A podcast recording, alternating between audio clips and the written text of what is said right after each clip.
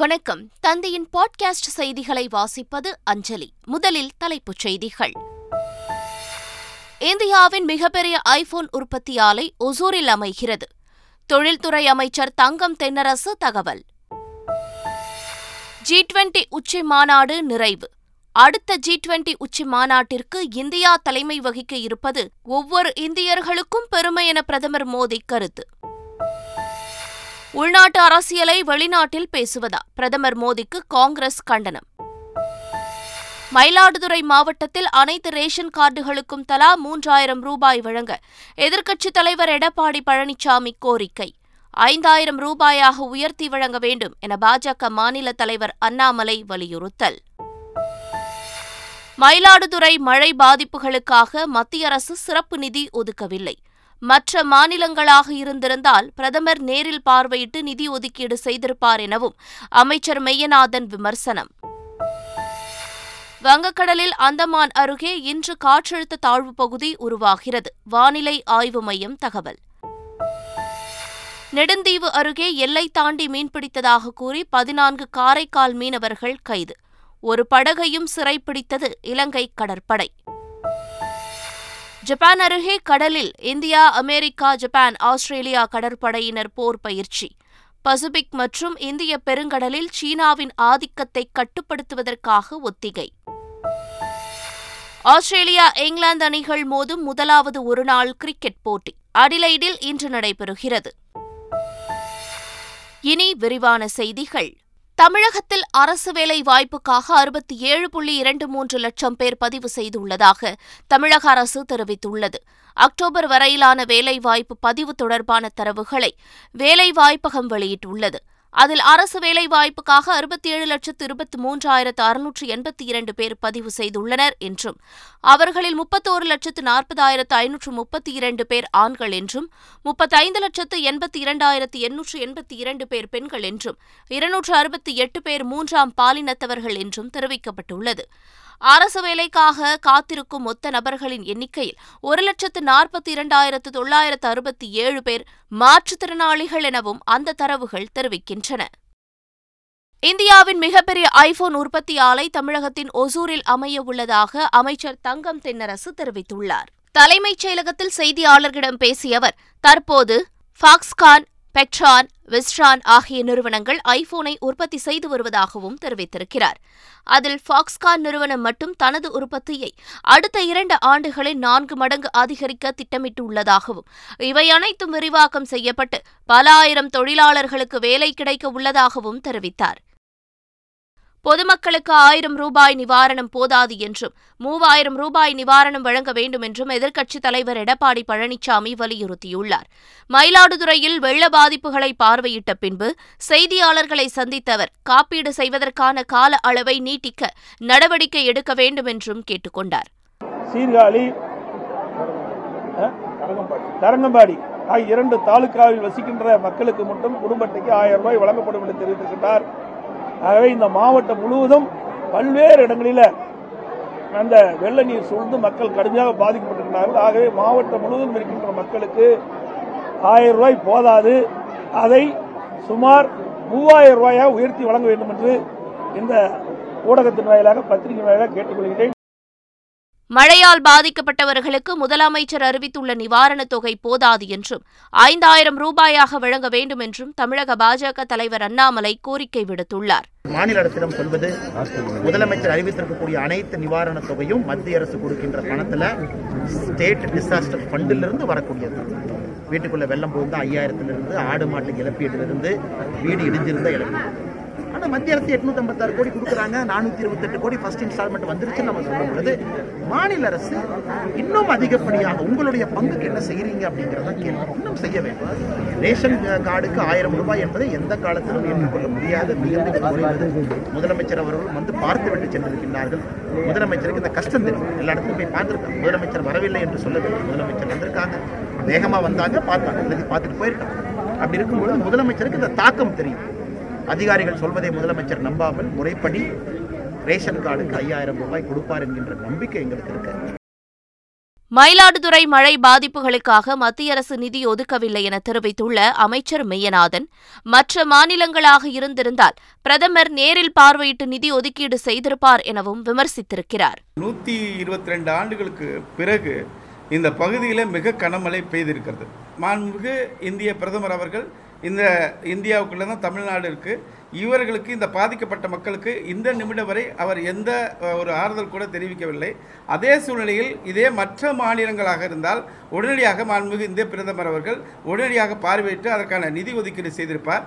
இந்த பாதிப்புகளுக்கான நீ சிறப்பு நிதி எதுவும் ஒதுக்கீடு செய்யாத வகையில் இப்படி எது உண்மைக்கு புறம்பான போலியான செய்திகளை பரப்புவதில் நியாயம் என்ன என்பதை உங்களை உங்களுடைய கேள்விக்கு நான் விட்டு விடுகிறேன். அதோடு மட்டுமல்ல, குஜராத் அதேபோல அவர்கள் அந்த மற்ற மாநிலங்களில் ராஜஸ்தான் போன்ற மாநிலங்களில் இந்த பாதிப்பு ஏற்பட்டால் உடனடியாக அவர்களுக்கு நிவாரணம் வழங்குவதும் தமிழ்நாடு போன்ற மாநிலங்களை புறக்கணிப்பதும் இது மாற்றாந்தாய் மனப்பான்மையோடு நடத்தப்படுகின்ற நிலை என்பதை நான் தெரிவிக்கிறேன். வங்கக்கடலில் அந்தமான் அருகே இன்று காற்றழுத்த தாழ்வு பகுதி உருவாகிறது என்று சென்னை வானிலை ஆய்வு மையம் தெரிவித்துள்ளது. இன்று முதல் வரும் இருபதாம் தேதி வரை தமிழகம், புதுவை, காரைக்காலில் ஓரிரு இடங்களில் லேசானது முதல் மிதமான மழை பெய்யக்கூடும் என்றும், தென்கிழக்கு வங்கக்கடல் மற்றும் அதனையொட்டியுள்ள அந்தமான் கடலில் ஒரு காற்றழுத்த தாழ்வு பகுதி உருவாகக்கூடும் என்றும் தெரிவித்துள்ளது. வரும் பத்தொன்பது மற்றும் இருபது ஆகிய தேதிகளில் தமிழகம் மற்றும் அதனையொட்டிய தென்மேற்கு வங்கக்கடலிலும், தெற்கு ஆந்திர கடலோரம் மற்றும் அதனையொட்டிய மத்திய மேற்கு வங்கக்கடலிலும் சூறாவளி காற்று வீசக்கூடும் என்பதால் மீனவர்கள் மேற்குறிப்பிட்ட பகுதிகளுக்கு செல்ல வேண்டாம் என்றும் அறிவுறுத்தப்பட்டுள்ளனர். கால்பந்து வீராங்கனை பிரியா உயிரிழந்த விவகாரம் தொடர்பாக ஆறு வாரங்களில் விரிவான அறிக்கை தாக்கல் செய்ய தமிழக சுகாதாரத்துறைக்கு மாநில மனித உரிமை ஆணையம் உத்தரவிட்டுள்ளது. தினத்தந்தி நாளிதழில் வெளியான செய்தியின் அடிப்படையில் தமிழ்நாடு மாநில மனித உரிமை ஆணைய தலைவர் பாஸ்கரன் தாமாக முன்வந்து வழக்கை விசாரணைக்கு எடுத்துக் கொண்டார். பிரியா உயிரிழந்தது தொடர்பாக ஆறு வாரங்களில் விரிவான அறிக்கை அளிக்க வேண்டும் என தமிழக சுகாதாரத்துறை துணைச் செயலாளருக்கு உத்தரவிட்ட மனித உரிமை ஆணையம் இதுகுறித்து விசாரணை நடத்தி அறிக்கை தாக்கல் செய்யும்படி மனித உரிமை ஆணையத்தின் புலன் விசாரணை குழுவுக்கும் உத்தரவிட்டுள்ளது. தமிழகத்தில் நாள் ஒன்றுக்கு ஆறு லட்சம் புறநோயாளிகள் வந்து செல்கிறார்கள் என்றும், ஒரு விரும்பத்தகாத சம்பவத்தை காரணம் காட்டி ஒட்டுமொத்த குறை கூற வேண்டாம் என மக்கள் நல்வாழ்வுத்துறை அமைச்சர் மா சுப்பிரமணியன் தெரிவித்திருக்கிறார். புகார் விரும்பத்தகாத சம்பவம் ஒன்று ஏற்பட்டுவிட்டது. அது அது வந்து யாரும் விரும்பி வந்த ஒரு நிகழ்வு அல்ல, ஒரு விரும்பத்தகாத நிகழ்வு. அரசு மருத்துவமனையை பொறுத்தவரை நாளொன்றுக்கு ஆறு லட்சம் புறநோயாளிகள் வந்து போய் கொண்டிருக்கிறார்கள். தமிழகத்தில் ஆறு லட்சம் பேர் தினந்தோறும் பயன்பட்டு கொண்டிருக்கிற ஒரு மகத்தான கட்டமைப்பு. ஒரு லட்சத்தி மன்னிக்க வேண்டும் பதினோராயிரத்தி முந்நூற்றி முப்பத்தி மூன்று மருத்துவமனைகள் தமிழ்நாட்டில் இருக்கிறது. இந்தியாவிலேயே அதிக மருத்துவமனைகள் இருக்கிற மாநிலம் தமிழ்நாடு, அதிக மருத்துவ கல்லூரிகள் இருக்கிற மாநிலமும் தமிழ்நாடு. இந்த சின்ன விஷயங்களை எல்லாம், இந்த காலில் கட்டு வந்துருச்சு, கட்டு போடலை, ஒன்று ஒன்று பிரதர், இதெல்லாம் பெரிதாக்கி ஒரு அரசு மருத்துவ சேவையை தரம் குறைந்ததாக காட்ட முனைவது அன்பு கூர்ந்து கண்டிக்கத்தக்க செயல். ஏன்னா நீங்களும் ஒரு தமிழகத்து பிரஜை, தவறு இருந்தால் சுட்டிக்காட்டினால் ஏற்பதற்கு தயாராக இருக்கிறோம். காரைக்கால் மீனவர்கள் பதினான்கு பேரையும் ஒரு படகையும் இலங்கை கடற்படை சிறைப்பிடித்துச் சென்றுள்ளது. புதன்கிழமையன்று நெடுந்தீவு கடல் பகுதியில் காரைக்காலைச் சேர்ந்த பதினான்கு மீனவர்கள் மீன்பிடித்துக் கொண்டிருந்தனர். அப்போது அங்கு வந்த இலங்கை கடற்படை எல்லை தாண்டி மீன்பிடித்ததாக கூறி ஒரு படகையும் அதிலிருந்து பதினான்கு மீனவர்களையும் சிறைப்பிடித்து காங்கேசன் துறை கடற்படை முகாமிற்கு கொண்டு சென்றுள்ளனர். அவர்களிடம் விசாரணை நடத்தி வியாழக்கிழமை அன்று நீரியல் துறை அதிகாரிகளிடம் ஒப்படைக்கப்பட்டு சிறையில் அடைக்கப்படவும் உள்ளனர். ஏற்கனவே ராமேஸ்வரம் மீனவர்கள் பதினைந்து பேர் இலங்கை சிறையில் இருக்கும் நிலையில் மீண்டும் பதினான்கு மீனவர்களை இலங்கை கடற்படை சிறைப்பிடித்திருப்பது மீனவர்கள் மத்தியில் அதிர்ச்சியை ஏற்படுத்தியுள்ளது. அடுத்த ஜி டுவெண்டி உச்சி மாநாட்டிற்கு இந்தியா தலைமை வகிக்க இருப்பது ஒவ்வொரு இந்தியர்களுக்கும் பெருமை கொள்ளும் தருணம் என பிரதமர் மோடி தெரிவித்துள்ளார். இந்தோனேஷியாவில் நடந்த ஜி டுவெண்டி உச்சி மாநாட்டில் கலந்து கொண்ட பிரதமர் மோடியிடம் அடுத்த ஆண்டு ஜி டுவெண்டி மாநாடுகள் மற்றும் கூட்டங்களை நடத்துவது தொடர்பான தலைமை பொறுப்பை ஒப்படைக்கப்பட்டது. அதன்படி வருகின்ற டிசம்பர் ஒன்றாம் தேதி முதல் அதிகாரிகள் அமைச்சர்கள் மட்டத்தில் தொடங்கி பல்வேறு ஜி டுவெண்டி தொடர்பான சந்திப்புகள் இந்தியாவின் பல்வேறு நகரங்களில் நடைபெறவுள்ளன. இதனையடுத்து உலகில் மிகப்பெரிய மாற்றத்தை கொண்டுவர ஜி டுவெண்டி மாநாட்டை நாம் அனைவரும் ஒன்றிணைந்து முன்னெடுப்போம் என உலக நாடுகளுக்கு பிரதமர் மோடி அழைப்பு விடுத்துள்ளார். உள்நாட்டு அரசியலை வெளிநாட்டில் பேசியதாக கூறி பிரதமர் மோடிக்கு காங்கிரஸ் கட்சி கண்டனம் தெரிவித்துள்ளது. பாலித்தீவில் இந்தோனேஷியாவின் வாழ் இந்தியர்களை சந்தித்து பேசிய பிரதமர், இரண்டாயிரத்து பதினான்காம் ஆண்டுக்கு முந்தைய பிந்தைய இந்தியாவிற்கு இடையே பெரும் மாறுதல்கள் ஏற்பட்டுள்ளதாக குறிப்பிட்டார். இந்த நிலையில் உள்நாட்டு அரசியலை வெளிநாட்டில் பேசியதற்காக பிரதமர் மோடிக்கு காங்கிரஸ் கட்சி கண்டனம் தெரிவித்துள்ளது. நமது பிரதமர்கள் வெளிநாடு வாழ் இந்தியர்களிடம் உள்நாட்டு அரசியல், பாரபட்சம், தவறான எண்ணங்களை எடுத்து செல்வதில்லை என்பது நீண்டகால பாரம்பரியமாகும் என்று காங்கிரஸ் கட்சி பொதுச் செயலாளர் ஜெயராம் ரமேஷ் குறிப்பிட்டிருக்கிறார். இந்த ஆரோக்கியமான பாரம்பரியம் இரண்டாயிரத்து பதினான்கு மே மாதத்திற்கு பிறகு உடைக்கப்பட்டு விட்டது என்றும் கூறியுள்ளார். சத்தியமூர்த்தி பவனில் நடந்த மோதல் விவகாரத்தில் காங்கிரஸ் எம்எல்ஏ ரூபி மனோகரனுக்கு எதிராக மாவட்ட தலைவர்களின் தீர்மானம் மீது ஒழுங்கு நடவடிக்கை எடுக்கப்படும் என்று காங்கிரஸ் மேலிட பொறுப்பாளர் தினேஷ் குண்டுராவ் தெரிவித்திருக்கிறார். இந்த நிலையில் தமிழக காங்கிரஸ் கமிட்டியில் எந்த உட்கட்சி பூசலும் இல்லை என்று ஒழுங்கு நடவடிக்கை குழு தலைவர் கே ஆர் ராமசாமி தெரிவித்துள்ளார். ஒழுங்கு நடவடிக்கை குழு வருகிற இருபத்தி நாலாம் தேதி கூடி அதை பற்றி விசாரிப்பதற்காக உரிய ஏற்பாடுகளை செய்திருக்கிறோம். நாங்கள் யாராரை விசாரிக்க வேண்டும் என்று விரும்புகிறோமோ அவர்களை எங்கள் கட்சியை சார்ந்தவர்களை கட்சியை சார்ந்தவர்களை அழைத்து அவர்களிடம் விவரம் கேட்டு அதற்குரிய நடவடிக்கைகளை நிச்சயமாக எடுப்போம். இப்பொழுது எந்த விதமான பதட்டமும் சத்தியமூர்த்தி பவனில் கிடையாது. எல்லோரும் எல்லா தலைவர்களும் இணைந்து செயல்படுவதாக முடிவெடுக்கப்பட்டிருக்கிறது. டெல்லியில் தேர்தலில் போட்டியிட ஆம் ஆத்மியில் சீட் விற்கப்படுவதாக வந்த தகவலை அடுத்து எம்எல்ஏவின் உறவினர்கள் அதிரடியாக கைது செய்யப்பட்டுள்ளனர். இதுகுறித்த புகாரை தொடர்ந்து ஊழல் தடுப்பு பிரிவு போலீசார் அக்கட்சியின் எம்எல்ஏ அகிலேஷ் திரிபாதியின் உறவினர், உதவியாளர் என மூவரை கைது செய்தனர். இவர்கள் கட்சி தொண்டரிடம் சீட் தருவதாக கூறி தொன்னூறு லட்சம் ரூபாய் பெற்றிருக்கிறார்கள் என தெரிவித்துள்ளது. ஆனால் இதனை திட்டவட்டமாக மறுத்துள்ள டெல்லி துணை முதல்வர் மனிஷ் சிசோடியா, யாரோ கொடுத்த பணத்தை யாரோ வாங்கியிருக்கிறார்கள் எனவும் ஆம் ஆத்மியில் தேர்தல் சீட் விற்கப்படவில்லை என்றும் கூறினார். இதில் பாரபட்சமற்ற விசாரணையை நடத்த வேண்டும் என்றும் கூறியிருக்கிறார். தமிழகத்திலிருந்து சபரிமலைக்கு ஜனவரி இருபதாம் தேதி வரை சிறப்பு பேருந்துகள் இயக்கப்படும் என போக்குவரத்துத்துறை அமைச்சர் சிவசங்கர் அறிவித்திருக்கிறார்.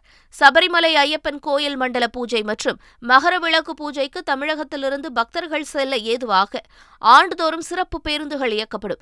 அந்த வகையில் இந்த ஆண்டு பக்தர்கள் பயணம் செய்ய ஏதுவாக கூடுதல் பேருந்துகள் இயக்க அனுமதி பெறப்பட்டு ஏற்பாடு செய்யப்பட்டுள்ளதாக போக்குவரத்துத்துறை அமைச்சர் வெளியிட்டுள்ள அறிக்கையில் தெரிவிக்கப்பட்டிருக்கிறது.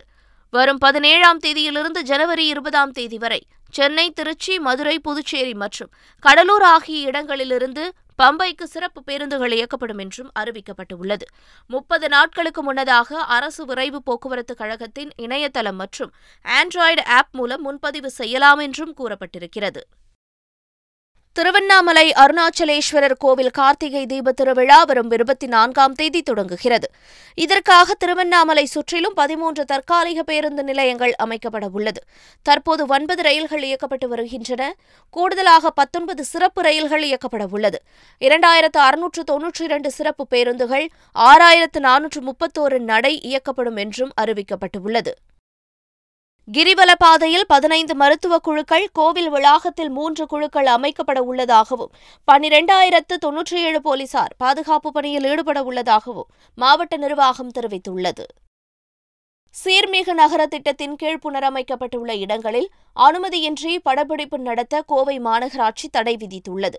புனரமைக்கப்பட்டுள்ள வாலாங்குளம், உக்கடம், பெரியகுளம் உள்ளிட்ட இடங்களில் உரிய அனுமதியின்றி திரைப்படம், குறும்படம் மற்றும் சின்னத்திரை நாடகங்கள் உள்ளிட்டவற்றின் படப்பிடிப்பை நடத்தினால் அபராதம் விதிக்கப்படுவதுடன் சட்டப்படி நடவடிக்கை மேற்கொள்ளப்படும் என மாநகராட்சி ஆணையர் பிரதாப் அறிவுறுத்தியுள்ளார். பசுபிக் மற்றும் இந்திய பெருங்கடலில் சீனாவின் ஆதிக்கத்தை கட்டுப்படுத்தும் வகையில் அமெரிக்கா, ஆஸ்திரேலியா, ஜப்பான், இந்தியா இணைந்து குவாட் அமைப்பை உருவாக்கியுள்ளன. இந்த நான்கு நாடுகளின் கடற்படைகளும் போர் பயிற்சியை மேற்கொள்ளும். மலபார் கூட்டுப்பயிற்சி ஜப்பான் கடற்பரப்பில் நடைபெறுகிறது. இந்த கடற்படையின் விமானம் தாங்கி கப்பல் உட்பட பதினோரு கப்பல்கள், கடல்சார் ரோந்து விமானங்கள், ஹெலிகாப்டர்கள், இரண்டு நீர்மூழ்கி கப்பல்கள் பயிற்சியில் ஈடுபட்டன. ஈரானில் நடந்த துப்பாக்கிச் சூட்டில் ஐந்து பேர் உயிரிழந்தனர். பாதுகாப்பு படையினர் உட்பட பத்து பேர் காயமடைந்தனர். அங்கு ஹிஜாப் போராட்டங்களால் ஈரானில் பதற்றமான சூழல் காணப்படுகிறது. இந்த போராட்டங்களின் போது பயங்கரவாதத்தை தூண்டும் விதமாக ஆயுதங்களை பயன்படுத்தியதாக கூறி நேற்று இரண்டாவதாக ஒருவருக்கு ஈரான் நீதிமன்றம் மரண தண்டனை விதித்து உத்தரவிட்டிருந்தது. இந்த நிலையில் ஈரானின் தென்மேற்கு நகரமான இசே நகரில் உள்ள பசாரில் மர்ம நபர்கள் சிலர் துப்பாக்கிச்சூடு நடத்தியதில் குறைந்தது ஐந்து பேர் கொல்லப்பட்டனர் என்றும் பொதுமக்கள் மற்றும் பாதுகாப்பு படையினர் உட்பட பத்து பேர் காயமடைந்ததாகவும் செய்திகள் வெளியாகியுள்ளன. ஆஸ்திரேலியா இங்கிலாந்து அணிகள் மோதும் முதலாவது ஒருநாள் கிரிக்கெட் போட்டி இன்று நடைபெறுகிறது. அடிலெய்டில் ஆஸ்திரேலியா இங்கிலாந்து அணிகள் இடையிலான மூன்று ஆட்டங்கள் கொண்ட ஒருநாள் தொடரில் முதலாவது ஒருநாள் கிரிக்கெட் போட்டி அடிலெய்டில் இன்று நடக்கிறது. கடந்த ஞாயிற்றுக்கிழமை மெல்போர்னில் நடந்த இருபது ஓவர் உலகக்கோப்பை இறுதிப் போட்டியில் ஐந்து விக்கெட் வித்தியாசத்தில் பாகிஸ்தானை வீழ்த்தி இரண்டாவது முறையாக சாம்பியன் பட்டத்தை கைப்பற்றிய இங்கிலாந்து அணி அந்த சூட்டோடு சூடாக இந்த தொடரில் விளையாடுகிறது. தொடரை வெற்றியுடன் தொடங்க இரு அணிகளும் மல்லுக்கட்டும் என்பதால் போட்டியில் விறுவிறுப்பிற்கு குறைவு இருக்காது. மீண்டும் தலைப்புச் செய்திகள். இந்தியாவின் மிகப்பெரிய ஐபோன் உற்பத்தி ஆலை ஒசூரில் அமைகிறது. தொழில்துறை அமைச்சர் தங்கம் தென்னரசு தகவல். ஜி டுவெண்டி உச்சி மாநாடு நிறைவு.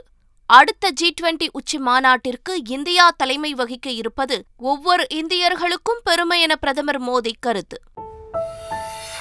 உள்நாட்டு அரசியலை வெளிநாட்டில் பேசுவதா பிரதமர் மோடிக்கு காங்கிரஸ் கண்டனம். மயிலாடுதுறை மாவட்டத்தில் அனைத்து ரேஷன் கார்டுகளுக்கும் தலா மூன்றாயிரம் ரூபாய் வழங்க எதிர்க்கட்சித் தலைவர் எடப்பாடி பழனிசாமி கோரிக்கை. ஐந்தாயிரம் ரூபாயாக உயர்த்தி வழங்க வேண்டும் என பாஜக மாநில தலைவர் அண்ணாமலை வலியுறுத்தல். மயிலாடுதுறை மழை பாதிப்புகளுக்காக மத்திய அரசு சிறப்பு நிதி ஒதுக்கவில்லை. மற்ற மாநிலங்களாக இருந்திருந்தால் பிரதமர் நேரில் பார்வையிட்டு நிதி ஒதுக்கீடு செய்திருப்பார் எனவும் அமைச்சர் மெய்யநாதன் விமர்சனம். வங்கக்கடலில் அந்தமான் அருகே இன்று காற்றழுத்த தாழ்வு பகுதி உருவாகிறது. வானிலை ஆய்வு மையம் தகவல்.